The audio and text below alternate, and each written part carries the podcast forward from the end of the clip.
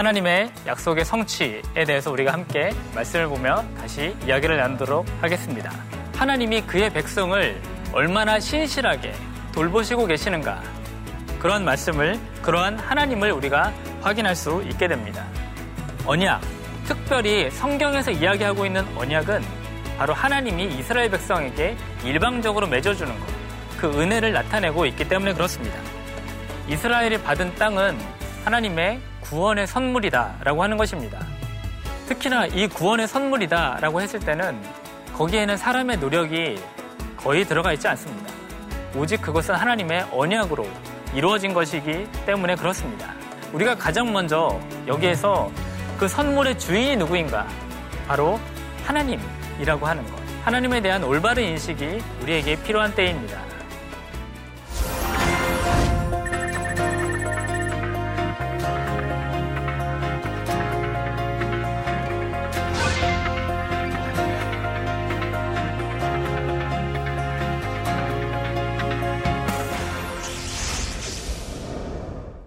안녕하세요. 에스런 성경대학원 대학교에서 구약을 가르치고 있는 민경구 교수입니다. 우리가 지난주에는 출굽기 5장과 6장을 통해서 하나님의 약속의 성취에 대해서 함께 보았습니다. 오늘은 출애굽기 7장 이후부터 나타나는 애굽으로부터의 탈출을 함께 보도록 하겠습니다.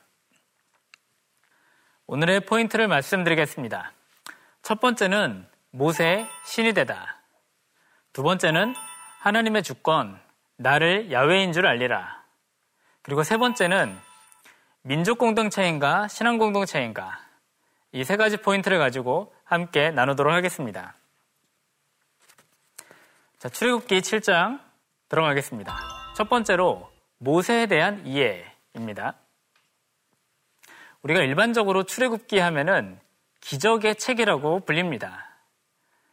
왜 그러냐 하면은 출애굽기를 읽어 가다 보면은 거기에는 수많은 기적들, 오늘날에는 오늘날에도 과연 이런 것들이 나타날 수 있을까? 이런 기적들이 많이 등장하기 때문에 그렇습니다. 그것을 하나님의 주권하에서 나타나고 있는 그런 기적들로 나타나고 있기 때문에 출애굽기를 기적의 책으로 불리기도 합니다. 출애굽기 7장에는 모세의 굉장히 생소한 모습이 등장합니다. 왜냐하면 모세가 바로 신으로 등장하고 있기 때문에 그렇습니다. 히브리어로는 엘로임으로 등장하고 있는데 본래는 한글 성경에서는 엘로임이라고 하는 단어는 하나님으로 번역이 되었습니다. 자, 그러면은 모세가 신으로 묘사되었다. 모세가 하나님이 된 것일까요? 출애굽기 7장 1절을 보면은 다음과 같습니다. 이것을 주의 깊게 보셨는지 모르겠습니다. 여호와께서 모세에게 이르시되 볼지어다 내가 너를 바로에게 신같이 되게 하였은즉 내 형 아론은 내 대언자가 되리라.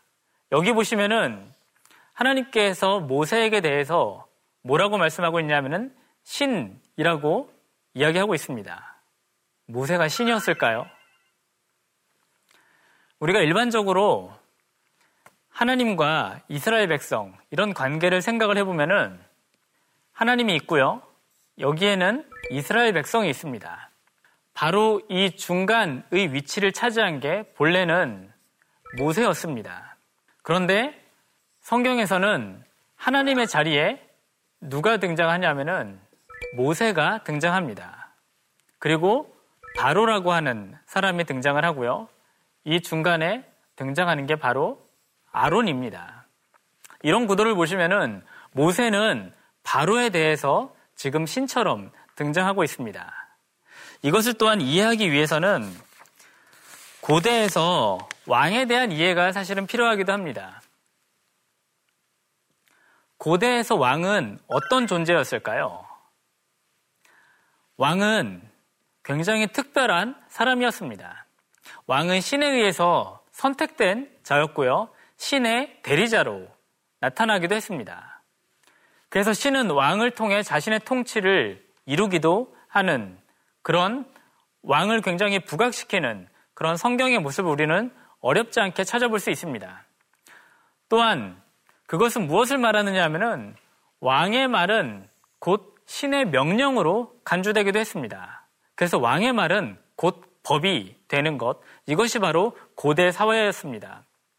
그래서 왕의 말 한마디로 사람의 목숨을 앗아가기도 하는 이런 것이 바로 고대 사회였다라고 하는 것입니다. 우리가 잘 알고 있는 이 바로 중에 람세스라고 하는 사람이 있습니다. 람세스는 라라고 하는 신이 나았다라고 하는 뜻입니다. 라가 나았다. 이 라라고 하는 신은 바로 애굽의 태양신을 이야기를 합니다. 그래서 태양신이 낳은 태양신인 라가 낳은 사람. 그렇기 때문에 바로도 바로 바로도 신으로 이해가 되었던 것입니다. 그래서 모세 모세를 신처럼 만들겠다. 혹은 모세가 내가 바로 앞에서 신이 되겠다라고 하는 것은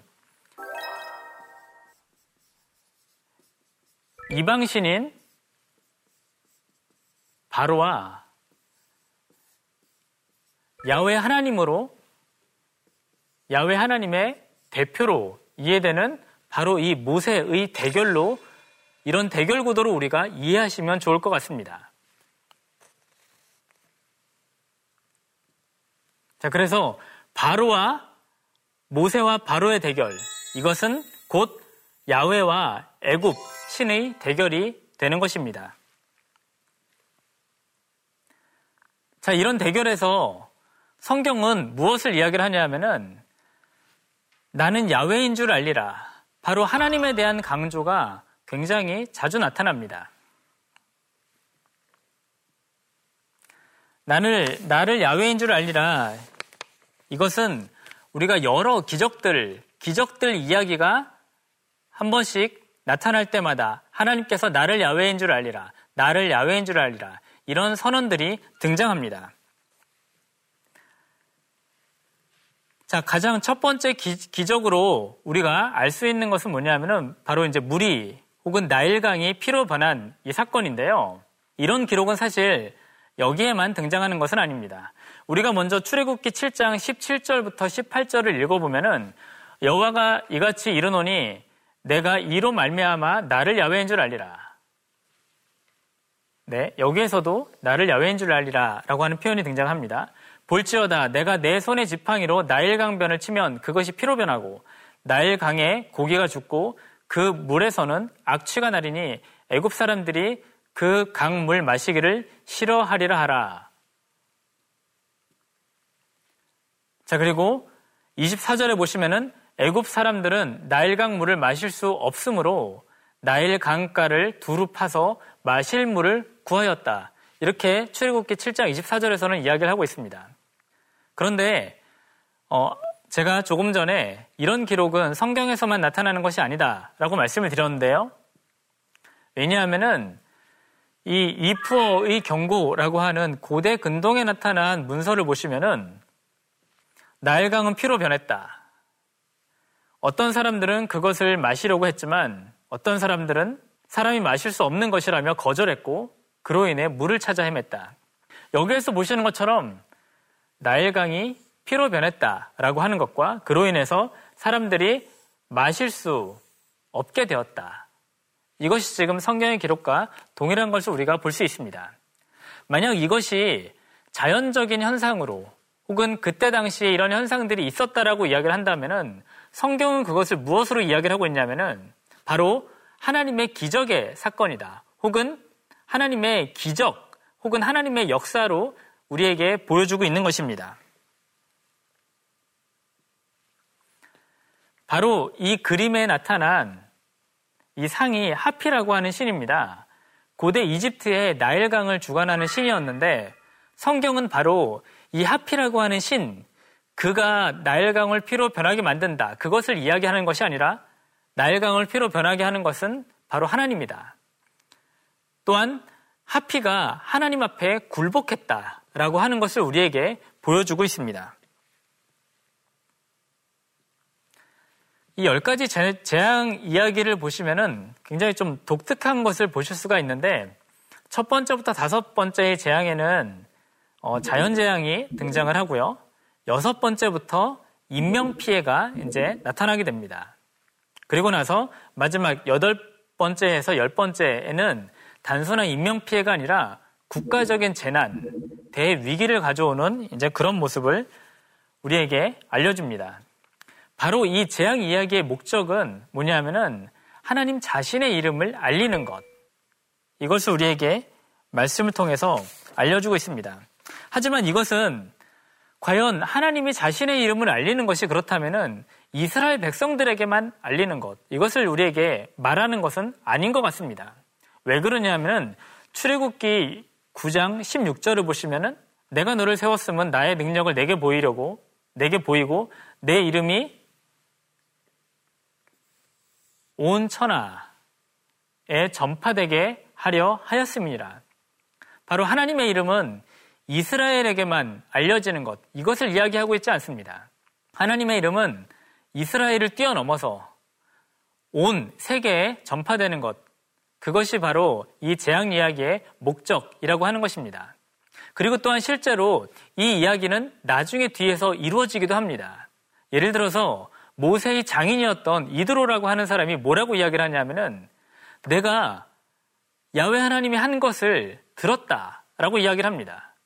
그렇기 때문에 하나님의 이름이 전 세계에 널리 퍼지는 것. 그것을 우리에게 알려주고 있고 또 하나 우리가 예를 들 수 있는 것 중에 하나는 기생 라합의 이야기입니다. 기생 라합이 정탐꾼들을 숨겨주면서 뭐라고 이야기를 하냐면은 야외 하나님에 대해서 자기가 들었다라고 하는 것을 성경은 우리에게 보도해 주고 있습니다. 이처럼 우리가 출애굽기 이 열 가지 재앙 이야기를 보면은 여기에서만 보면은 하나님의 이름이 과연 널리 퍼졌을까? 질문을 던지기도 하지만 성경을 계속해서 읽어가다 보면은 아, 하나님의 이름이 실제로 하나님의 능력으로 해서 널리 퍼지고 있구나. 그것을 우리가 확인할 수가 있습니다. 자, 재앙 이야기의 목적으로 또 하나 중요한 것 중에 하나는 그것을 그 당시대 사람들에게만 알리는 것, 그것을 이야기하고 있지는 않습니다. 그것은 바로 후손들에게 알리는 것입니다. 출애굽기 10장 2절 말씀을 보시면은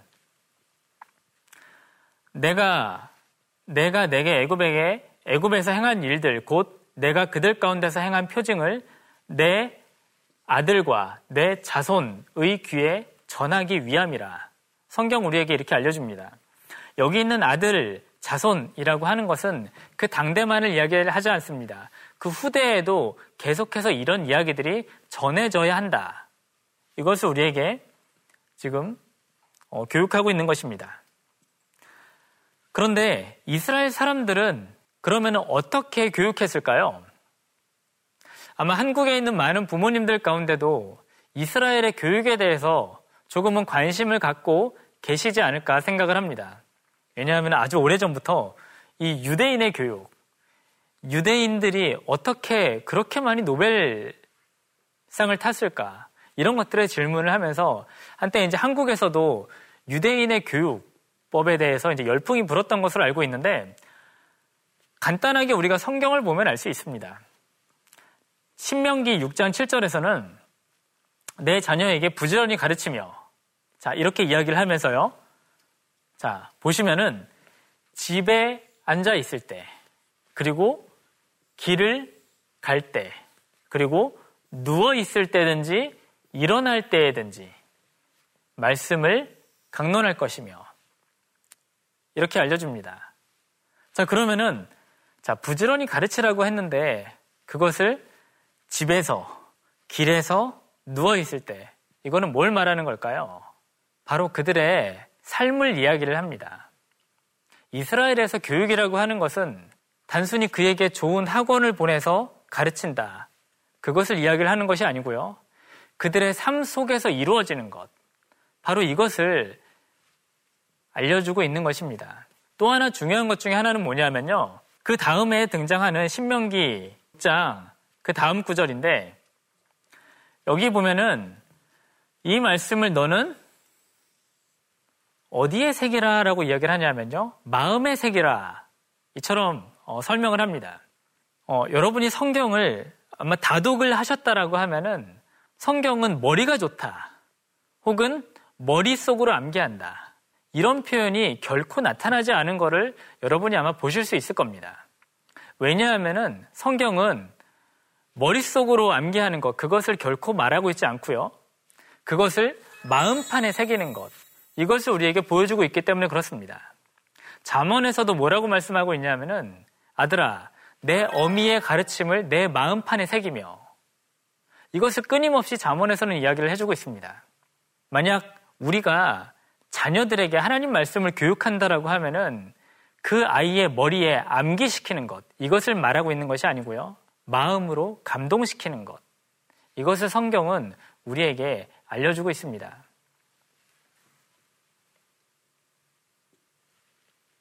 자, 그리고 또 하나는 히브리 성경을 우리가 TNK라고 이제 어, 보통 표현을 하는데요. 이 TNK라고 하는 것, 이것은 이제 타나크라고 읽습니다. 여기에서 T는 바로 이제 토라의 약자인데 이 토라는 제가 처음 강의할 때도 이제 설명 들었던 것처럼 바로 가르침을 의미합니다. 그래서 본래에는 고대에는 부모가 성경을 가르치는 것, 부모가 자녀에게 성경을 교육하는 것, 이런 것들도 심지어는 토라의 범주에 들어가기도 했습니다. 그래서 부모가 하나님 말씀을 가르치는 것, 이것은 굉장히 중요합니다. 그것을 통해서 세대 간의 신앙이 전수될 수 있고 믿음의 계대를 이룰 수 있기 때문입니다.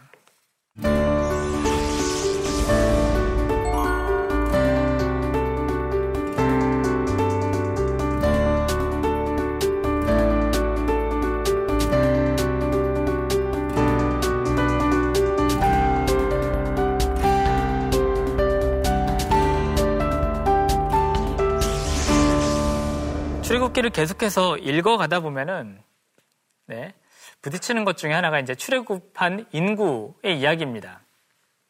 출애굽한 인구는 얼마일까요? 자, 성경에서는 적지 않게 출애굽한 인구가 이제 60만 장정이다라고 기록을 하고 있는데 아마 이런 표현으로 인해서 어, 많은 사람들은 그러면 과연 전체 출애굽한 사람들은 얼마일까? 라고 해서 뭐 예를 들어서 200만에서 뭐 300만 이렇게 이제 어, 표현이 되기도 하고요. 또 이제 어떤 사람들은 질문하기를 좋아하는 사람들이 이런 질문도 합니다. 과연 그 사람들이 광야에서 어떻게 먹을 것을 구했는가? 그 200만에서 300만 되는 사람들을 먹이려면은 얼마나 많은 식량이 필요했을까? 이제 이런 질문을 하기도 합니다. 네, 영화 10개의 한 장면입니다. 여기에 보시면은 바로 이제 이게 홍해가 갈라지는 그 장면인데 그 홍해가 갈라지는 그 장면 뒤에 보시면은 굉장히 많은 사람들이 운집해 있는 것을 우리가 아마 볼 수 있을 겁니다. 이 정도로 아마 많은 사람들, 물론 카메라에는 다 담을 수 없었겠죠. 엄청나게 많은 사람들이 지금 나왔다라고 하는 것을 이제 보여주고 있기 때문에 제가 잠시 좀 가져와 봤습니다. 출애굽기 12장 37절에 보시면은 이스라엘 자손이 라암셋을 떠나서 숲곳에 이르니 유아 외에 보행하는 장정이 60만 가량이요. 자, 이제 이렇게 기록을 하고 있는데요. 사실 이것에 대해서는 어, 적지 않은 논쟁들이 어, 있기도 합니다. 예를 들어서 어떤 사람 같은 경우에는 어, 주전 뭐 10세기 초반이나 이제 그런 곳에는 고대 가나안 그쪽에 대도시들도 이제 있었는데 거기에 인구가 만 명을 넘지 않는다. 그런데 어떻게 이렇게 많은 사람들이 과연 나올 수 있었는가? 어, 이런 질문을 이제 던지기도 합니다. 왜 그러냐 하면은 이제 이것은 해석의 가능성을 제가 혹은 해석의 여러 어, 다양성을 위해서 제가 이제 말씀을 드리는 겁니다. 히브리어로 이제 엘렙이라고 하는 단어가 있는데요. 이 단어가 천을 의미하기도 합니다. 그런데 또 하나는 천으로만 번역이 되는 것이 아니고요. 때로는 가족, 혹은 부족으로 간주될 수 있기 때문에 그렇습니다. 그렇다면은 천이라고 하는 것이 이제 가족 혹은 부족으로 번역이 될 수 있다면은 이것은 600여 가족 혹은 600여 부족으로 해석될 수 있습니다. 물론 부족이라고 하면은 좀 더 큰 단위로 우리가 생각을 할 수 있겠지만 아마 가족이라고 하면은 단위가 조금은 작아지는 것 같습니다. 몇 가지 예로 말씀을 드리면은 어, 사사기 6장 15절을 보시면요. 자, 기도원이 그에게 대답하되 오 주여 내가 무엇으로 이스라엘을 구원하리까 보소서 나의 집은 문화세 중에서 극히 약하고 나는 내 아버지의 집에서 가장 작은 자니이다. 여기 보면은 이 집이라고 하는 표현이요. 조금 전에 우리가 봤던 엘랩이라고 하는 단어를 이제 번역한 것이기 때문에 그렇습니다.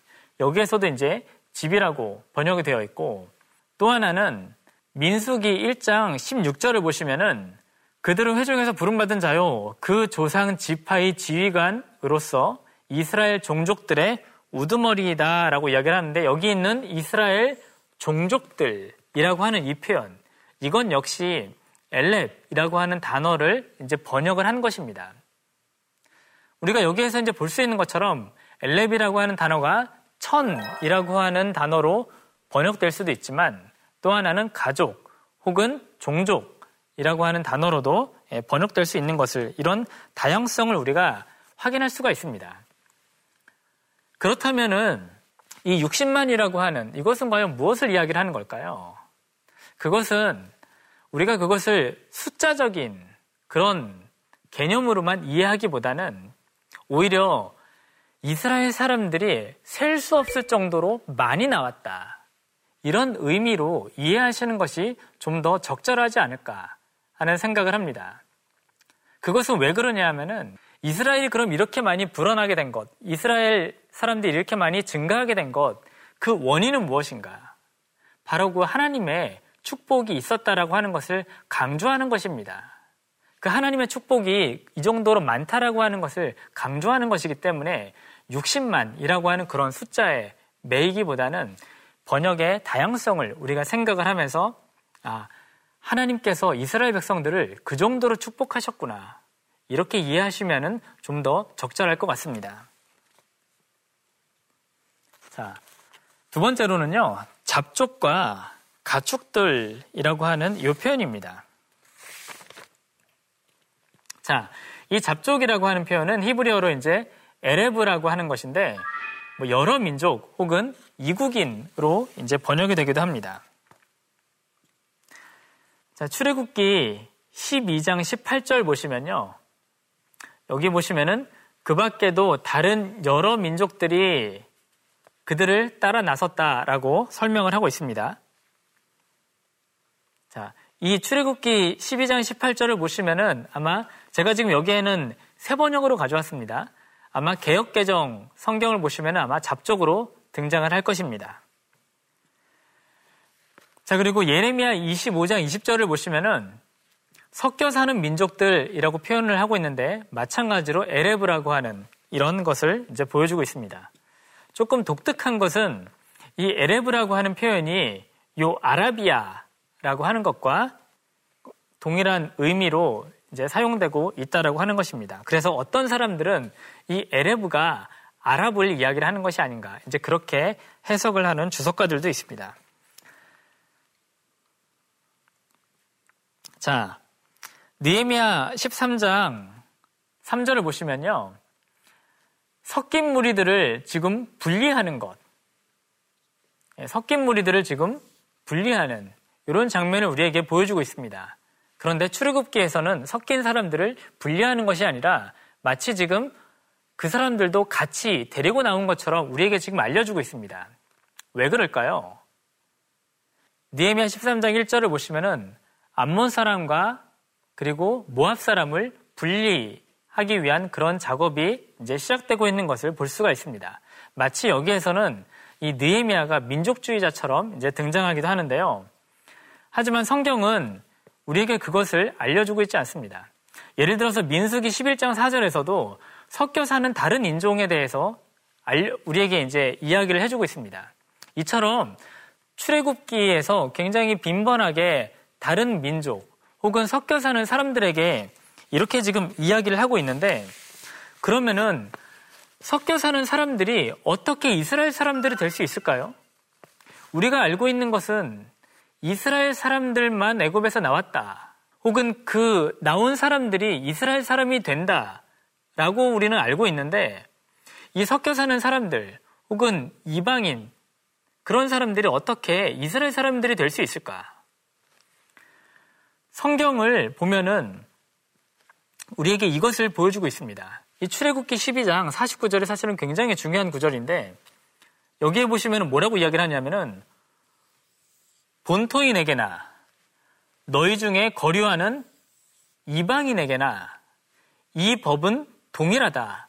이것은 지금 무슨 말씀일까요? 본토인, 본토인은 이스라엘 사람을 이야기를 합니다. 이스라엘 사람이나 이방인이나 공통적으로 그들에게 요구되는 것이 있습니다. 그것은 뭐냐면은 바로 하나님 말씀, 하나님의 법인, 그리고 하나님의 말씀인, 그리고 하나님의 가르침인, 토라에 대한 순종, 바로 그것을 요구하고 있습니다. 섞여 사는 사람들이 어떻게 이스라엘 사람으로 될 수 있는가? 이것을 보면 너무나도 간단합니다. 이것은 오늘날 개념에서도 굉장히 중요합니다. 우리는 혈통으로는 이스라엘 사람이 결코 될 수가 없습니다. 하지만 우리는 이스라엘 사람은 아니지만 하나님의 백성이다 라고 말합니다. 우리가 하나님의 백성으로 될 수 있는 이유는 뭘까요? 우리가 하나님의 백성이 될 수 있는 것은 하나님의 말씀에 대해서 순종해야만 될 수 있다는 것입니다. 우리의 삶에 그렇다면은 오늘 강의를 통해서 어떤 것을 적용할 수 있을까요? 두 가지를 함께 생각해 보았으면 좋겠습니다. 첫 번째는 뭐냐면은 일상의 삶 속에서 하나님의 주권을 인정해야 한다는 것입니다. 우리가 오늘 말씀을 통해서 열 가지 재앙이 품고 있는 가장 기본적인 의미는 야외 하나님에 대해서 알아라 하는 것입니다. 그리고 이방신의 대화를 통해서 그때 당시 애굽 사람들은 야외의 하나님이 아닌 이방신을 섬기고 있었는데 그 이방신이 하나님한테 굴복하는 모습을 통하여서 하나님의 주권을 성경은 선언하고 있는 것입니다. 마찬가지로 우리의 삶 속에서 우리는 날마다 하나님의 주권을 선언해야 할 것입니다. 예수님께서는 신약에서 오늘날 우리에게 만몬과 그리고 하나님과의 대결을 이야기를 하셨습니다. 우리의 주인은 과연 누구인가? 만몬, 재물로 대표되는 바로 그 만몬인가? 아니면 하나님인가?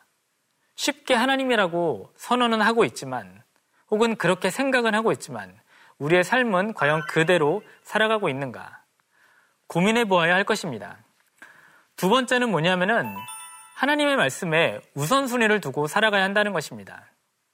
우리는 혈통으로는 이스라엘 사람이 아니라고 말씀을 드렸습니다. 그럼에도 불구하고 우리가 이스라엘 사람이 될 수 있었던 것은 혹은 우리가 하나님의 백성이 될 수 있었던 것은 바로 하나님의 말씀, 그것을 따르기로 선언했기 때문입니다.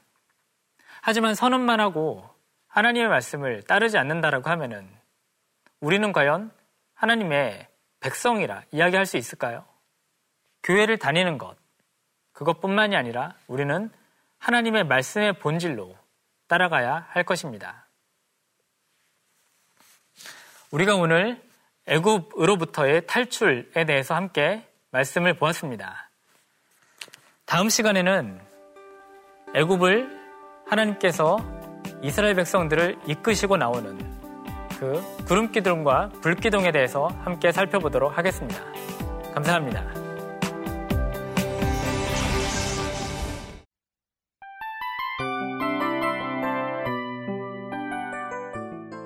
이 프로그램은 청취자 여러분의 소중한 후원으로 제작됩니다.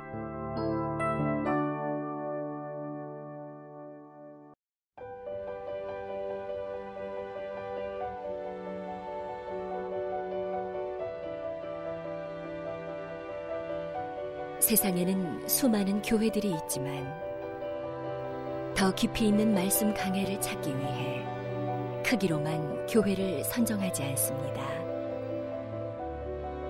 보다 좋은 영적 콘텐츠를 더 많이 나누기 위해 방송비를 받지 않습니다. 1년 365일 복음만 전하고 싶어서 우리는 광고를 하지 않습니다. 온누리의 복음을 땅끝까지 CGN TV와 함께 땅끝 성교사가 되주세요